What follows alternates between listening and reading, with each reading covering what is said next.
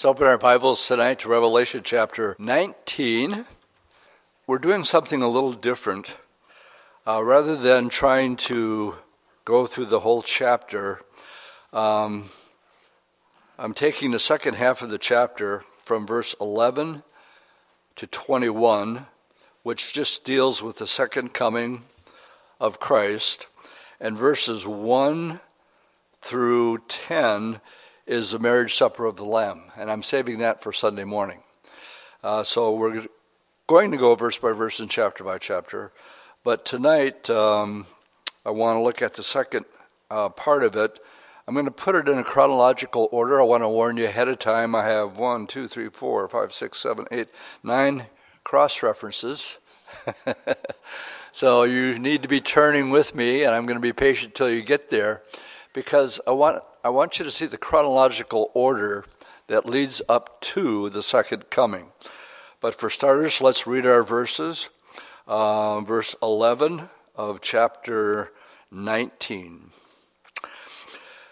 Then I saw heaven open, and behold, a white horse. And he who sat in him is called faithful and true, and in righteousness he judges and makes war. His eyes were like a flame of fire and on his head were many crowns. He had a name written that no one knew except himself. He was clothed with a robe dipped in blood, and his name is called the Word of God. And the armies in heaven, clothed in fine linen, white and clean, followed him on white horses.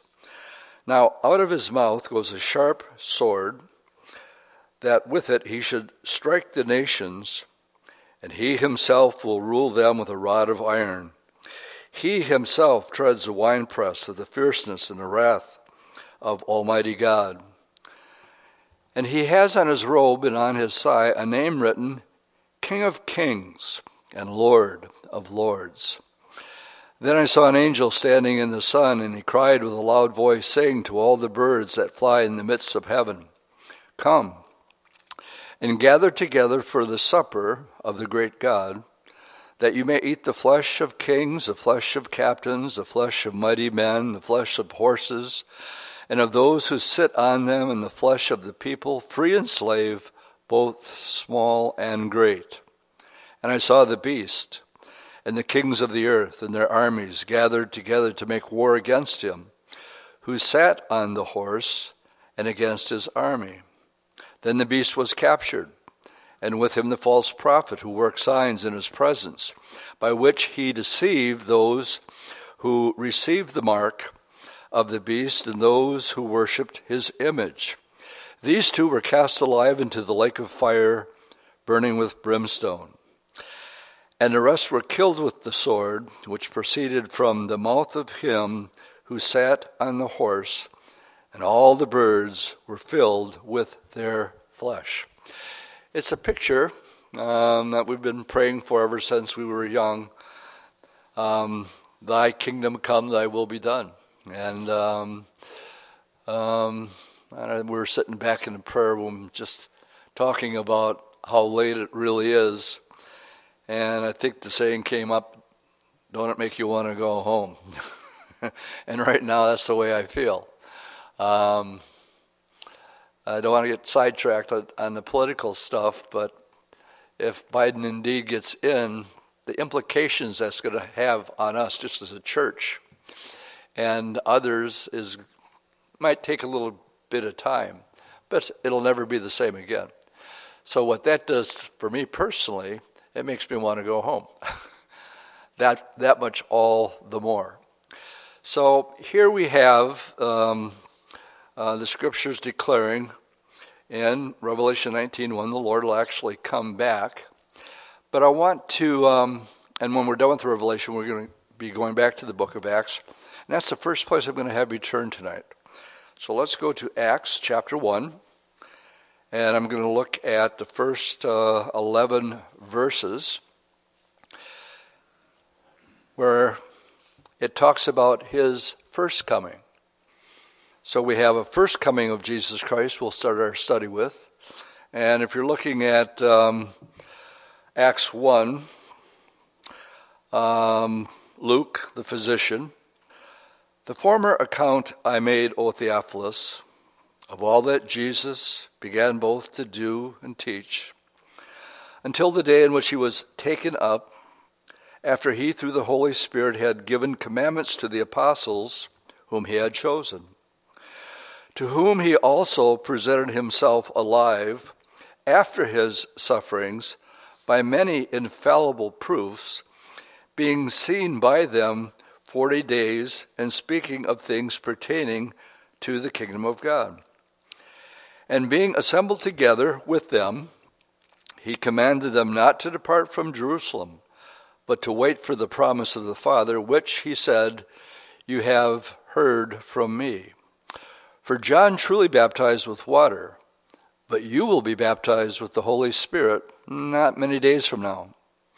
Therefore, when they had come together, they asked him, saying, Lord, will you at this time restore the kingdom to Israel?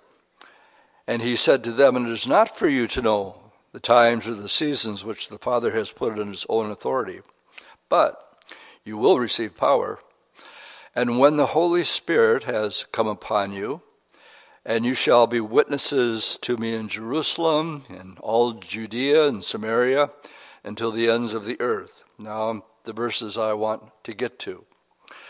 And when he had spoken these things, while they watched, he was taken up, and a cloud received him out of their sight. And while they looked steadfastly towards heaven as he was going up, behold, two men stood by them in white apparel, who had said, Men of Galilee, why do you stand gazing into heaven?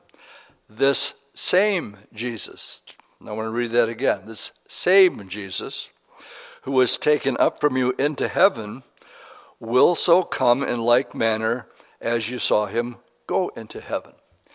So the question is um, we know by turning to Zechariah, let's go back there, chapter 14. Zechariah is the last book in the Old Testament. We know that he was taken into heaven from the Mount of Olives. An angel appeared and said, The same Jesus is going to return. Well, in Zechariah 14, verses, oh, well, let's read verses uh, 1 through 4. Behold, the day of the Lord is coming, and it is coming shortly.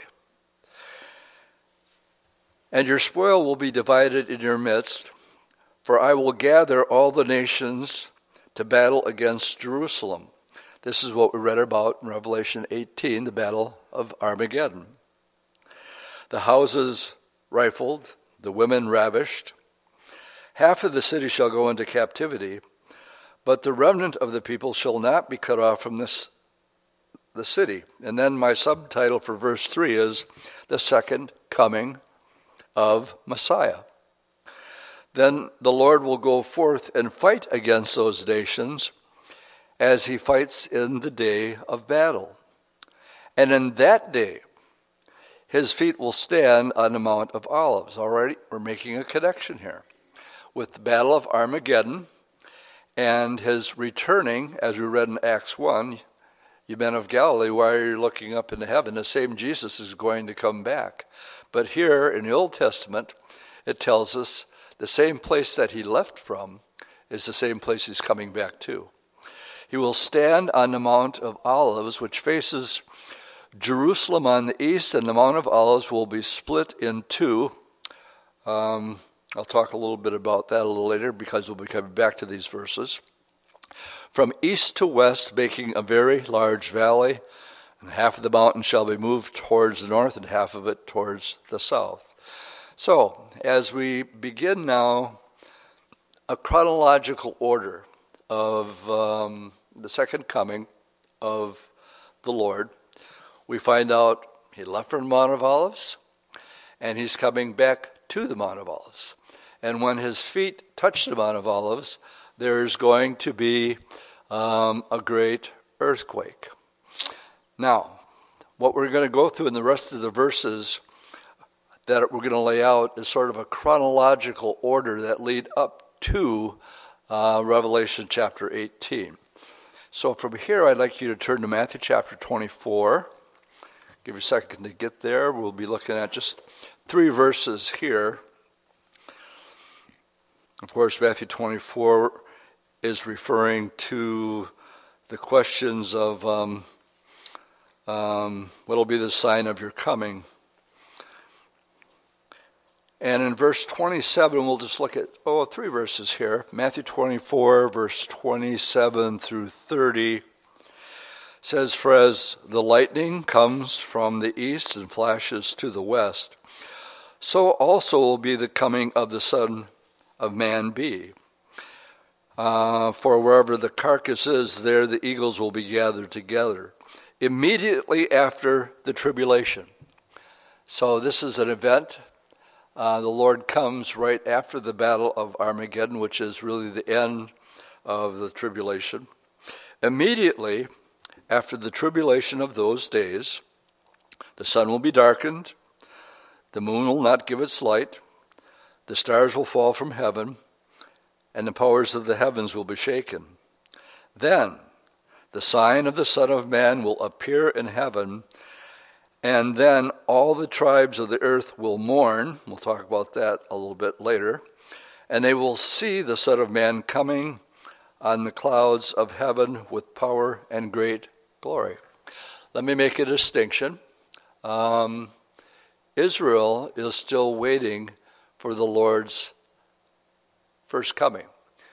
Uh, they don't uh, see um, um, the rapture or understand the rapture and the difference between the rapture and the second coming. The major difference is when the Lord comes for us at the rapture, we're, we're, we're gone. We're changed in a moment, in a twinkling of an eye. Um, he doesn't come down to the earth, so here, everybody the earth will see him, and not only see him, but their emotional reaction is one of mourning and grief. So the big difference between the rapture of the church and a second coming. The rapture, we go to meet him. Uh, the world does not see him coming. But at the second coming, which we are tonight, every eye will see him, and the emotional reaction is one, it'll be twofold temporary mourning, and we're going to get to that when we close up, and then a, an understanding of uh, the kingdom and the joy that'll come with that.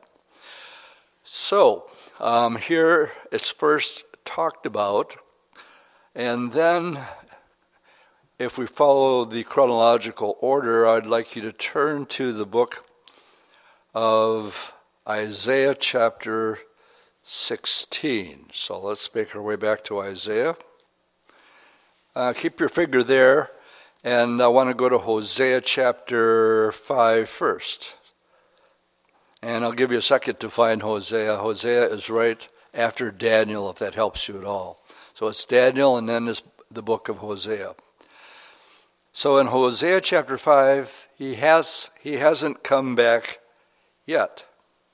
And if you're in Isaiah chapter, I mean Hosea chapter 5, uh, let's pick it up in verse 15, a very important verse. Um, remember the last words that the Lord said to Israel when he turned his attention towards the disciples to take the gospel into the world was, You're not going to see me again until you say, Blessed is he who comes in the name of the Lord. For taking notes, John 1, verse 11 says, He came unto his own, Jewish people, and his own received him not. He was rejected. So, in Hosea chapter 5, beginning with verse 15, and we'll read the first two verses of chapter 6, verses 1 and 2. The I will return again to my place is a reference to Jesus.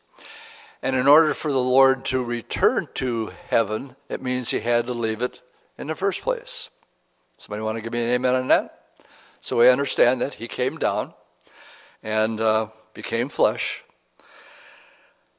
I will return again to my place till they is about the Jewish people acknowledge their offense.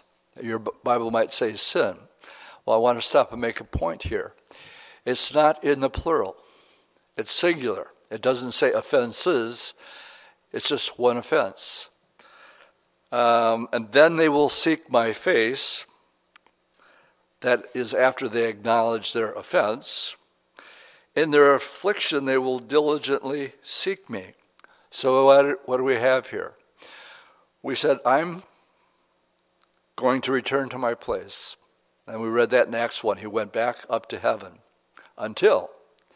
In other words, the thing that brings Jesus back again is when the nation of Israel that rejected him, that's the offense, that's the sin, when they acknowledge that, that you are our Jewish Messiah. Um, in their affliction, they will diligently seek me. Well, what is uh, 7 your tribulation really all about? Why is it called the time of Jacob's trouble? Because he's dealing with them. Isn't that how the Lord deals with us What he wants to refine us through fiery trials and get our attention and get us back on track, so to speak? It's, it's a breaking down of them, of their offense. Not sins, plural, but one. Their offense was they failed to recognize Jesus Christ as the Messiah. Now, chapter 6, verse 1. This is what they say. And they'll be saying it from uh, Petra, and I'll be getting to that in just a little bit. They'll say from Petra, I believe, Come, let us return to the Lord. Now, what's been going on during this seven year period of time? Well, for the first part of it, we have 144,000 Jewish witnesses. We have Moses and Elijah preaching the gospel. And then in Revelation 14, we have angels from heaven preaching the everlasting gospel. So during this time, there's a lot of people getting saved. And, you know, what if you're Jewish and you, you have Moses and Elijah preaching the gospel to you? So come, uh, verse 1 let us return to the Lord. He has torn, but he'll heal us. He has stricken, he will bind us up. How long? After two days, he will revive us. Now, in New Testament, this is one of the places that I do make the association that one day with the Lord is like a thousand years, and a thousand years is like a day. So, how long has it been since Jesus has been here? About two days, about 2,000 years. And it's at that time that they say this. But then it says that on the third day, so now we're going into the millennium. That's a thousand years. That's why, again, I give this credibility, these days being a thousand years, because the millennium lasts for a thousand years. On the third day, he will raise us up that we may live in his sight. Well, what causes this to happen? They call upon him. And as the Lord said, You're not going to see me again until you guys say, Blessed is he who comes in the name of the Lord. And they will cry out and say exactly that. And that's when the Lord hears, and that's what causes him to return. All right, let's go from there. Now I want you, if you got your finger in um, Isaiah chapter 16, let's go back there.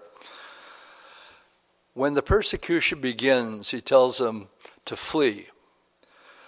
Uh, when you see the abomination of desolation, then, then flee into the wilderness. Pray that your flight isn't on the Sabbath day. Pray that you're not pregnant. Pray that it's not the winter time. Uh, why? Because it's more difficult to run under those circumstances. So, where do they run to? I'm not saying all of them run to Jordan, known back then as Moab and Edom, but to a particular place that I've been to several times. It's called Petra. And um, if you're in chapter 16, it says, Send the lamb to, to the ruler of the land from Sela to the wilderness. Sela, Petra, same thing. To the mount of the daughter of Zion, for it shall be as a wandering bird thrown out of the nest. Now, this is a very a poetic way of saying um, that they're fleeing uh, from the decree of, of uh, the Antichrist. When you see the abomination of desolation, that's the Antichrist going into the temple. Head for the hills, take off. Well, here it's very poetic. That event is the same as, uh, as a wandering bird being thrown out of its nest, the nest being Jerusalem. So shall the daughters of Moab at the fords of Arnon. And then it says, Take counsel, execute judgment, make your shadow like the night in the middle of the day. Hide the outcast. All right, here there is a picture, another way of saying them running. They're being outcast. Do not betray him who escapes.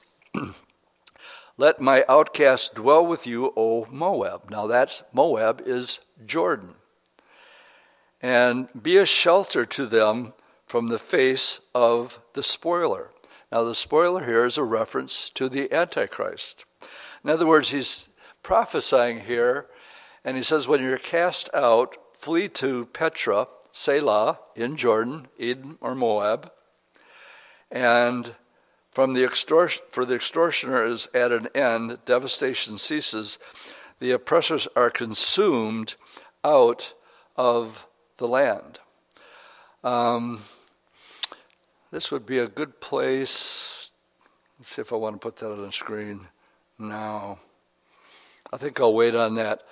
Uh, from here, they we can go back to uh, Revelation 19, and let's connect some dots here. Revelation 19. So we have his first being taken into heaven in Acts 1. Um, tells Israel, You're not going to see me again until you repent of your singular, your sin, which was rejecting him. And then uh, during the middle of the tribulation, uh, we have the abomination of desolation taking place, and they head for the hills. They go to Moab. And uh, they will be there until they cry out to the Lord. And uh, again, that is Hosea chapter 5 and chapter 6. And they cry out to the Lord, and He comes. So now let's um, pick up and read well, let's pick up and read. Pick it up in uh, chapter 19, verse 13. It says, He was clothed with a robe dipped in blood, and his name is called the Word of God. Armies of heaven, um, clothed in fine linen, white and clean, followed him on white horses. Out of his mouth goes a sharp sword, that with it he should strike the nations and he himself will rule them with a rod of iron. He himself treads, notice the wording here because it's going to be identical in the Old Testament. He treads the winepress of the fierceness and the wrath of Almighty God. Um, turn with me to the book of Isaiah, chapter 63. And the first thing I want to point out in verse 1 is who is this who is coming from Edom, whose dried garments from Bozrah? Well, what did we read in chapter 16? What is, what is uh, Moab? And what is Bozrah? Well, this is Jordan. So, order of events in a chronological order, what's the next thing that happens? Well, in Revelation, it says his garments are dipped in blood. So as he's returning, the first place that he returns to is Petra, because they're calling up to him from Petra. And from there, he executes the judgment. Look at verse uh, 1 again. Who is this who comes from Edom with dried garments from Bozrah, the one who is glorious in his apparel, traveling in the greatness of his strength? I who speak in righteousness, mighty to save. Question Why is your apparel red? Uh, so the, before he puts his foot back on the Mount of Olives again, uh, he's already taken care of those who have come um, against him. Why is your apparel red? and your garments like one who treads in the winepress. Exact wording that we have in chapter 19. I have trodden the winepress alone. And from the peoples no one was with me. I have trodden them in my anger, trampled them in my fury. Their blood is sprinkled upon my garments, and I have stained all my robes, for the day of vengeance is in my heart, and the year of my redeemed has come. So, as we talk here about the second coming of the Lord, and um, this verse here, we can't leave out Psalm 2. The second psalm actually talks about the gathering of nations, and so I'm going to have you turn to the book of Psalms. Told you you're going to be turning a lot tonight. Turn, turn, turn. I think we did that on Sunday. Um, psalm 2, the second psalm, tells us talk about the Bible being a book of prophecy. You can't even get it I can't even get it past um, uh, Psalm 2 without the Lord dealing with this event um, known as the, the Battle of Armageddon. Verse 1 Why do the nations rage? Why do the people plot a vain thing? The kings of the earth set themselves, and the rulers take counsel together against the Lord and against the anointed, saying, let us break their bonds in pieces and cast away their cords from us. In other words, they're actually gathering together, somehow being persuaded um, by Satan or the Antichrist that they can actually fight against um, God Himself. And this is what is, we're watching it happen today, by the way. I believe there's a move for depopulation. I believe there's a big rise in anti Semitism. And the, the idea here is kill all the Jews. Uh, that's what the Holocaust was all about. Um, Hitler could have probably won the war. I've, I've spoken about this before. But instead of using the railroad to, to take armies to the northern front in Russia, he was using those railroad cars to gather up Jews to bring them to Birkenau and, and, and Auschwitz and other concentration camps. Why? Because if there is no more Jews, guess what? They can't say, Blessed is he who comes in the name of the Lord. Lord, come. You have to be Jewish to do that. But what if there's no Jews? So the whole idea in his plan is the elimination of uh, the Jewish people, but also uh, Christians. That's why we're seeing the, the, this rise in anti Semitism today. And uh, I like this. They plot a vain thing. Now, the Lord's response at verse 4 He who sits in heaven shall laugh. Um, the Lord shall hold them in derision. Then he shall speak to them in his wrath. This is another um, word that's used often for the Battle of Armageddon. And distress them in his deep displeasure. Yet I have set my king, my holy hill, on Zion. So now we're talking about Mount Zion and where um, uh, uh, the millennial temple will be rebuilt. I will Declare the decree.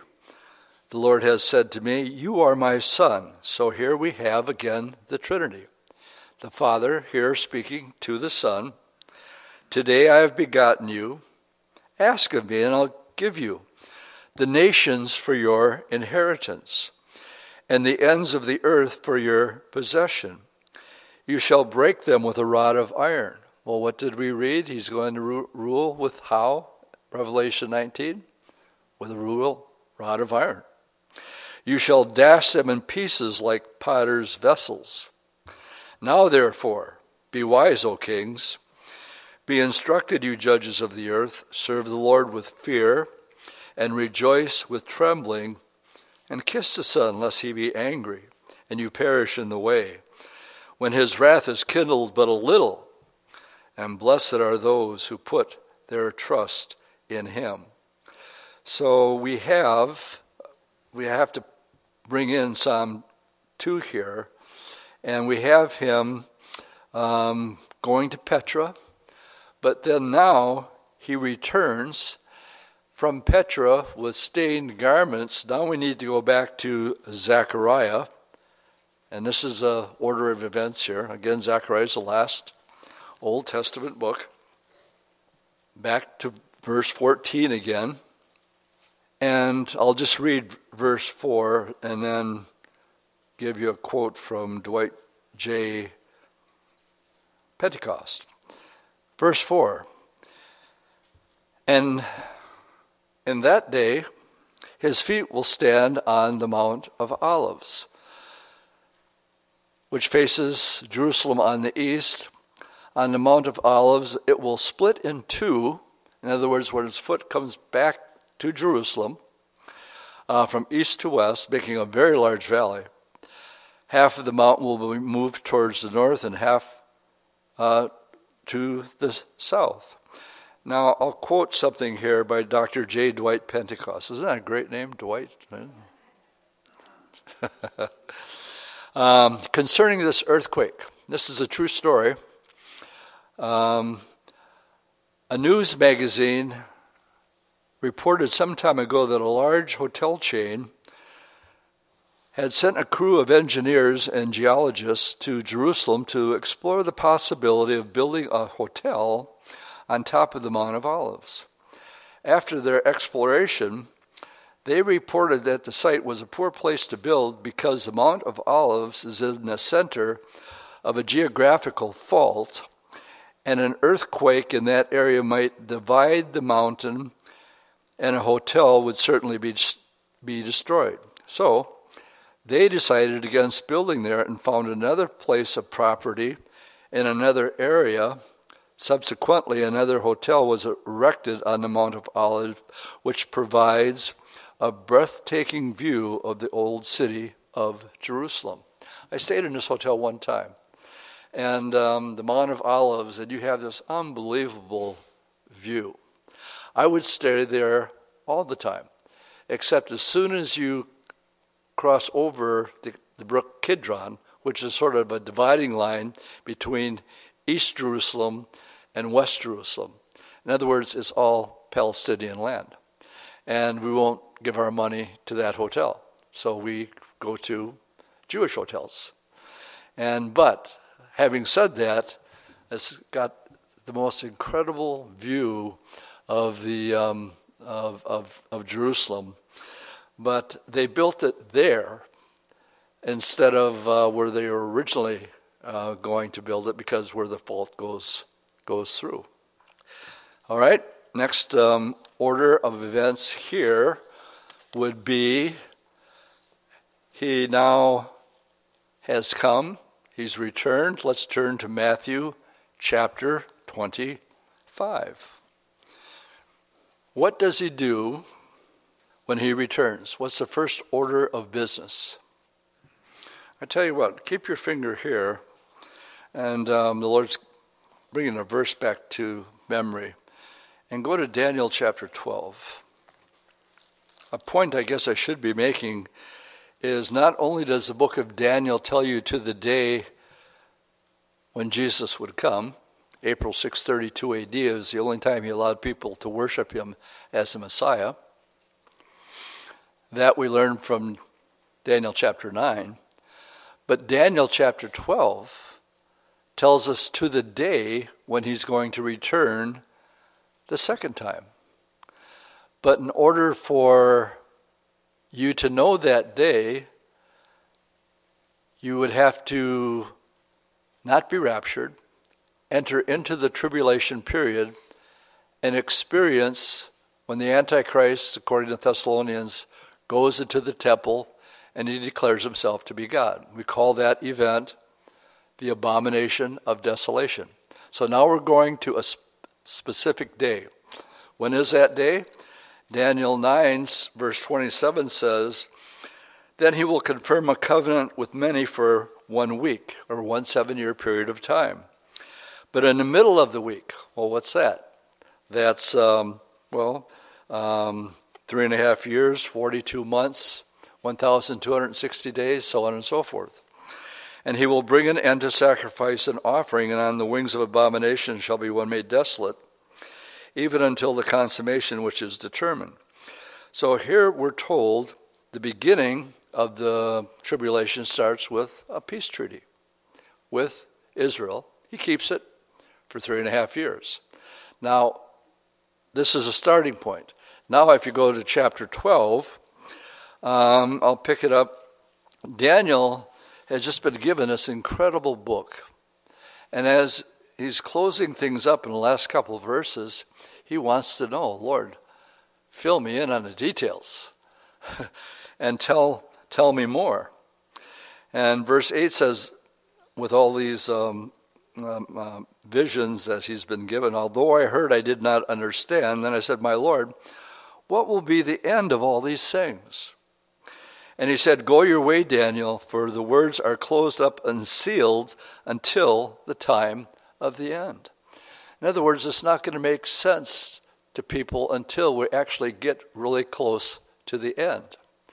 And I like to say it sort of this way Imagine being a Christian um, in a Christian college um, in the year 300 and rounded off 50.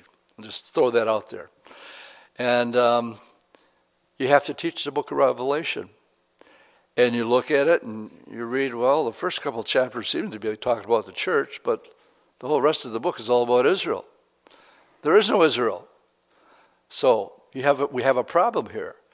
So this is where I believe replacement theology has its roots. Is everybody with me when I use the terminology replacement theology? Basically, it means because Israel rejected Jesus, Jesus has rejected them. All the promises that he made to Israel are transferred now over to or replaced and given to the church. Replacement theology. And um, um, we're told here, Daniel wants to know, he says, You ain't going to get it, Daniel. Most of the church age until May 14th, 1948, when Israel became a nation once again. Um, hardcore Bible believers that believe the, the Bible is inerrant and without error, when they were put to the challenge, book of Revelation must be allegorical, must be spiritual spiritualized because there is no Israel. And so they had to come up with something else. But those who were hardcore and saying, no, you're right, we don't understand right now, it's shut up and sealed. Until. Until when? Until Israel comes back and becomes a nation again. And there, there were those who taught, we don't understand it now, but Israel will be, come back and be in existence again. And guess what? 72 years ago, it's going on 73 now, they're back. And we're getting it. Now go to um, um, back to uh, Daniel 12. Uh, go because it's shut up and sealed till the time of the end. Many will be purified, made white, and refined. This is during the tribulation. But the wicked shall do wickedly, and none of the wicked shall understand, but the wise will understand. And from the time that the daily sacrifice is taken away. Well, when did that happen? This is when, according to Thessalonians, the Antichrist goes into the temple, showing himself that he is God. That's the abomination of desolation. That's what's being made reference to here. When that day happens, and the abomination of desolation is set up, there shall be 1,290 days. Blessed is he who waits and comes to the 1,335th day. So we got a 45 day period of time, and all of a sudden, those who make it to that period of time, they're going to be blessed for some reason, and the other ones aren't going to be blessed. But you go your way till the end, for you shall rest, and you'll rise to your inheritance at the end of days.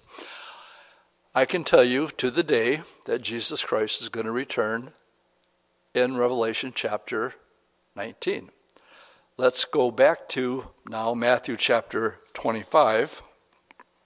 And you could just, for those that aren't saved and get saved during this, and this is being explained to them, um, we now have the Lord returning after that period of time, and they can just start marking their calendar off. It says in verse 31 When the Son of Man comes in his glory, and all the holy angels with him, then he will sit on the throne of his glory, and all the nations will be gathered together before him. He will separate them one from another as a sheep divides uh, sh- the sheep from the goats. So we have two kinds of people. Let me put it to you this way there's people that actually, even though half of the world's population is destroyed during the Great Tribulation, there's still people alive. Some are saved, and some have taken the mark of the beast. Sheep here are the ones that are saved. The goats are the ones that are not saved.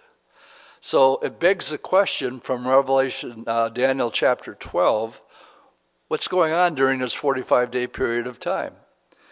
And we, I believe that it's a time, that's how much time it's going to take to separate true believers from those who are goats. They're called sheep and goats, but it's really sheep saved, goats not saved.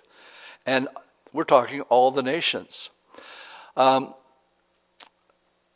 goes on to say, and he will set the sheep on his right hand, but the goats on his left. And now this is a chronology. This is the first thing that the Lord is going to do, very first thing, because what's happening next, and the reason that uh, in um, Daniel it says the blessed ones, those that make to the 1,335th day, uh, they get to enter into the millennium. But there's this 45 day period of time where he's got to make the separation. Then the king will say to those on his right hand, Come, you blessed of my Father, inherit the kingdom prepared for you from the foundation of the world. We're, we're talking the kingdom age, we're talking the millennium. That's why they're blessed. Then I was hungry, and you gave me food. I was thirsty, and you gave me drink. I was a stranger and you took me in. Instead of anti Semitism and hatred towards the Jews, we have people that were comforting them and hiding them and feeding them. I was naked, you clothed me. I was sick, and you visited me. I was in prison, and you came to me. Then the righteous will answer him and say, Lord, when did we see you hungry and feed you and thirst, and you gave you drink? And when did we see you a stranger and take you in or naked and clothe you? Or when did you see me sick or, in prison and come to you? And the king will answer and say to them, Assuredly I say to you, inasmuch as you did it to the least of these my brethren, you did it to me. Let me just stop and make a point here. Um, many missionary organizations use this verse and apply it to us, the church age. And even though it's true um, that we'll, we will be rewarded for things that we've done in the name of the Lord, the context here is what? Immediately after uh, when the Son of Man comes in his glory. So it's at the second coming, and he's talking to the people that are alive who made it through the tribulation. So there's one group that are saved. Now he addresses the other group, the goats. And the king will answer and say to them, Assuredly I say to you, inasmuch as you did it uh, to one of the least of these, uh, I'm sorry, verse 41. Then he will also say to those on his left hand, Depart from me, you cursed, into everlasting fire prepared for the devil and his angels. I guess um, um, Jesus believes in hell. Matter of fact, he talked about it more than anybody else for those who claim there is no such place. Uh, the Lord sure does. For I was hungry and you gave me no food. I was thirsty and you gave me no drink. I was a stranger and you did not take me in, naked and didn't clothe me. sick and in prison, and you didn't visit me. And then they will answer him, saying, Lord, when did we see you hungry or thirsty or a stranger or naked or sick or in prison and did not minister to you? And then he will answer them, saying, As surely I say to you, inasmuch as you did it not to the least of these, my brethren, is the idea, or the Jewish people, you did not do it to me. And these will go away into temporary punishment until purgatory time is over, and then they can go to heaven. I mean, that's, that's solid Catholic theology, okay? It isn't anymore. And I know I mentioned this earlier. Uh, the Pope does not hold to any of the basic doctrines of Roman Catholicism. He is a globalist. And he's in line to, he's put aside all these doctrines. Everybody's going to heaven. Can you imagine what the Catholics are going through right now? After all they've been brought up and learned, their heads are spinning. And they're going, What do you mean all men are going to heaven? And, um, uh, but yet that's where this Pope is at right now, and I think it's late. And he's going to be a part of the one world religious system. That's just my thinking. You can agree with that or not. Um, and these will go away into everlasting punishment, not temporary, not annihilationism, but the righteous into everlasting life. So, what's the chronology? He leaves, Acts 1, goes to heaven. Uh, Zechariah tells us he comes back to exactly the same place. But before that, um, we can put that up on screen now, Tony. I just want to show you the distance of the of um, from Petra to um, Megiddo, which is right by Mount Carmel. Uh, that 1,600 furlongs is exactly 184 miles. It's exactly 184 miles. This is, you know, it talks about the blood coming up to the horse's bridle. The amount of blood that's going to come out as a result of this war. And the Lord says He calls for all the birds and to come and feast and uh, that's what's in reference here. But I wanted to give you um, why I believe this place is Petra, where they go to, because it's exactly 1,600 furlongs or 184 miles from what we call the Valley of Jehoshaphat, or what the Valley of Megiddo is where we get the word Armageddon from. Is this a coincidence? I don't think so. And um, so he returns to Petra because they call upon his name. And from Petra, after that, we have the battle itself. A garment stained with blood. He goes back to Jerusalem, according to Isaiah. And, um, and that's where he sets his feet again. And let's finish this up. Go back to uh, chapter 19. Pick it up in verse 17 through 21. Then I saw an angel standing in the sun, and he cried with a loud voice, saying to all the birds that fly in the midst of heaven, Come and gather together for the great supper of the great God, that you may eat the flesh of kings, the flesh of captains, the flesh of mighty men, the flesh of horses and those who sit on them, and the flesh of all people, free and slave, both small and great. And I saw the beast and the kings of the earth, and their armies gathered together to make war against him. There's Psalm 2. Who sat on the horse and against his army.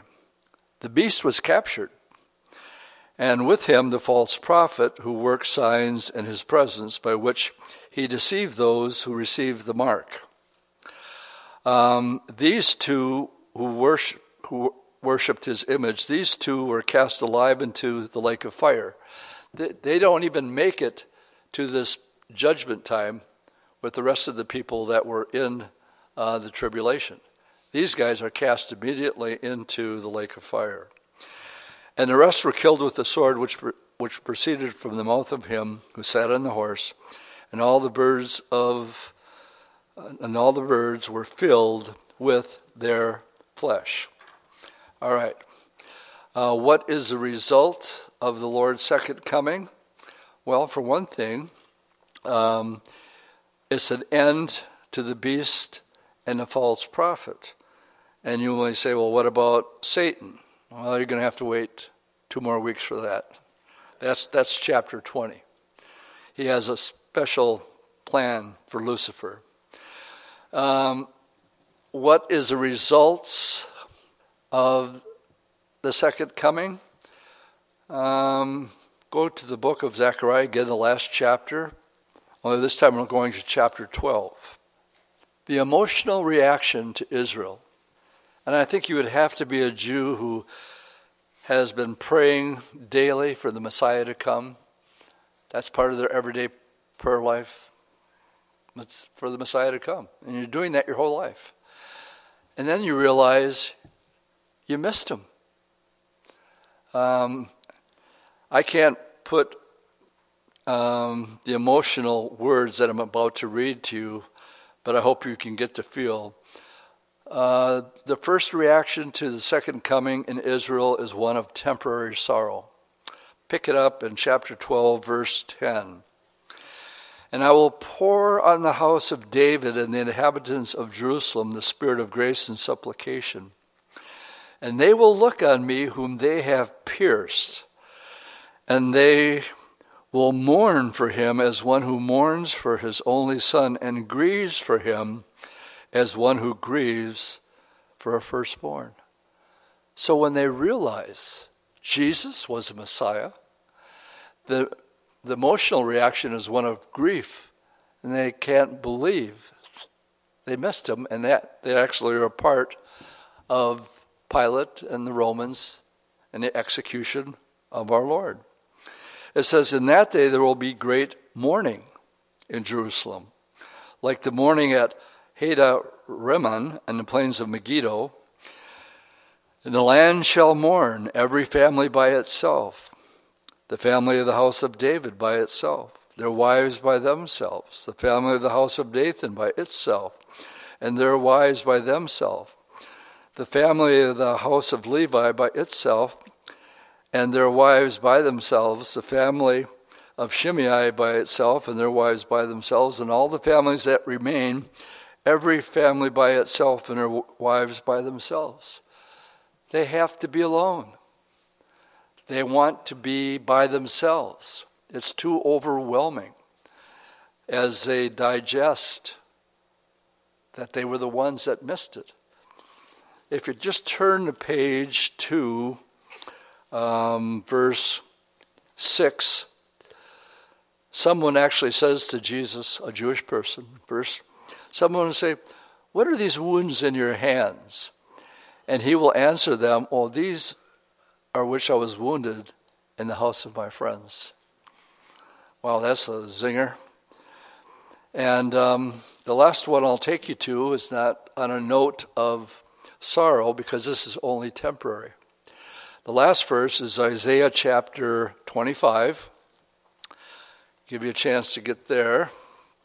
Isaiah Isaiah chapter 25, and I'm looking at verses 8 and 9 which tell us he will swallow up death forever.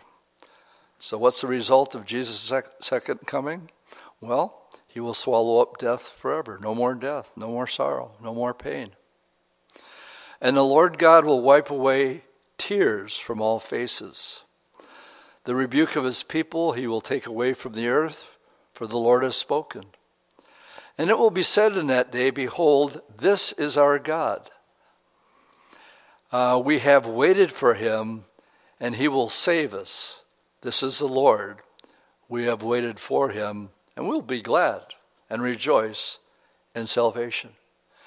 So, at first, the realization that brings the mourning. But then the revelation, as it says in Hosea, let's call on the Lord and let us live in his presence. And that's what happens for the next thousand years. I can't believe it. I got a whole minute left. I'm supposed to be on the other side. Let's stand and we'll pray. Can you see why I had to cut chapter 19 in two? Um, because it's a completely different study when we talk about the wedding of the Lamb. Lord, we thank you for your word tonight. And as we go our separate ways, with the craziness and all that's going on in the world, um, we don't know the times or the seasons. Um, but we do know uh, that it's near, actually, because of the times and the seasons. Your people have returned to their land, and um, the stage is simply being set uh, for the rapture of the church. Um, we thank you for the blessed hope, Lord. We thank you that your word lays out in a chronological order exactly the day that you're going to come back and um, what you will do in dividing the sheep from the goats, and the difference that there will be between those that are saved and been raptured and living in the New Jerusalem in our places, that um, we will be somehow partakers of the next thousand years, as your word clearly tells us that we're going to rule and reign with you. So, Lord, no matter what we're going through right now, emotionally, maybe financial difficulties, emotional difficulties, sorrows, at least we know how it all turns out in the end. And that you have a purpose and you have a plan, and there isn't any power in the universe that's going to stop this from taking place. And we call this the blessed hope of your coming. Um, so go before us the rest of this night. Thank you for your word. In Jesus' name I pray. Amen.